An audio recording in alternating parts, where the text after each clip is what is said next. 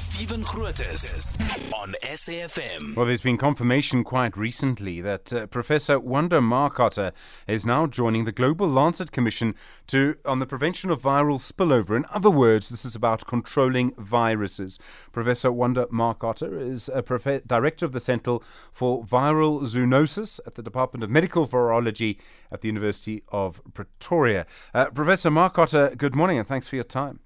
Um, good morning, and thank you for having me. This is all about stopping what's called viral spillover. What exactly is that?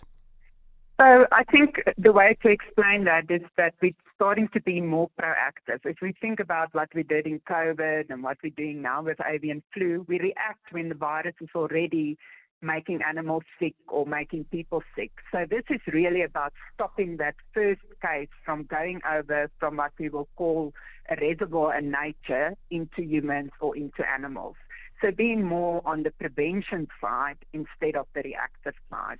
I mean, the difference that this could make is huge. There's some um, speculation, for example, that HIV, uh, you know, broke the spe- crossed the species barrier possibly in the 1940s. Uh, we saw what happened with COVID. How difficult is it actually to stop this kind of spillover?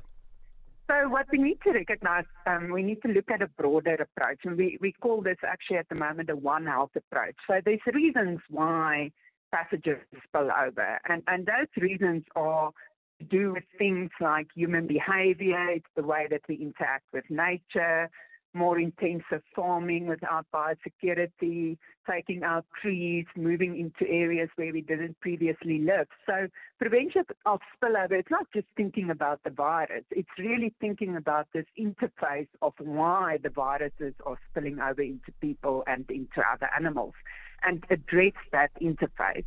So it's about this healthy environment, healthy animals, and healthy people in a much broader approach. Isn't it quite difficult to to stop some of this? I mean, you might say to people, you know, don't move here or things like that. People are going to do it anyway. Yeah, I think it, it is an extremely challenging thing to do, but we can't afford another COVID outbreak with the social and economic outbreaks um, and impacts that it had. So we really need to invest on that side also. And even if we don't prevent every outbreak, if we can prevent 50%, there's already a, a big cost benefit um, in that. So it is difficult, but we must also remember that if we start addressing these broader issues like climate change, urbanization, intensive farming, we're also addressing other health issues.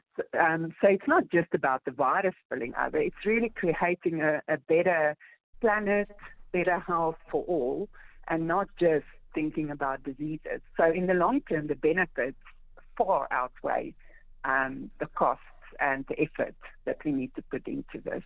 Coming out of the pandemic, I had hope, maybe I was too optimistic, Professor, that um, instead of talking about all of the normal things we talk about, you know, politics, uh, we would focus, you know, a lot more on research, on science. And I mean, I'm glad to hear that you're involved in this, but I don't know if the world has literally moved into an era where we spend a lot more time, money, and resources on science. In fact, it looks like we've gone the other way. Is that a bit disappointing for you? I think uh, there's there's some initiatives that I think has grown, and I think there's there's a recognition, especially globally, and, and even from the South African government side, that we need to look at scientific evidence going forward. And and what makes it sometimes difficult is we don't have that scientific evidence. So I think there's there's a much bigger responsibility on the research environment that we come up with research and scientific evidence that's actually going to make a difference to decision makers and, and to people on the ground. Um, we really need to look critically at what type of research and evidence we're creating, because otherwise it will not be meaningful. So, so there's this whole discussion on national level, regional re- levels, and global levels on what we actually need to research to make a difference, and especially also in this space of, of preventing um, pandemics and viral spillover. Professor Wanda Markotter, thank you very much indeed. Director at the Centre for Viral Zoonosis in the Department of Medical Virology at the University of Pretoria.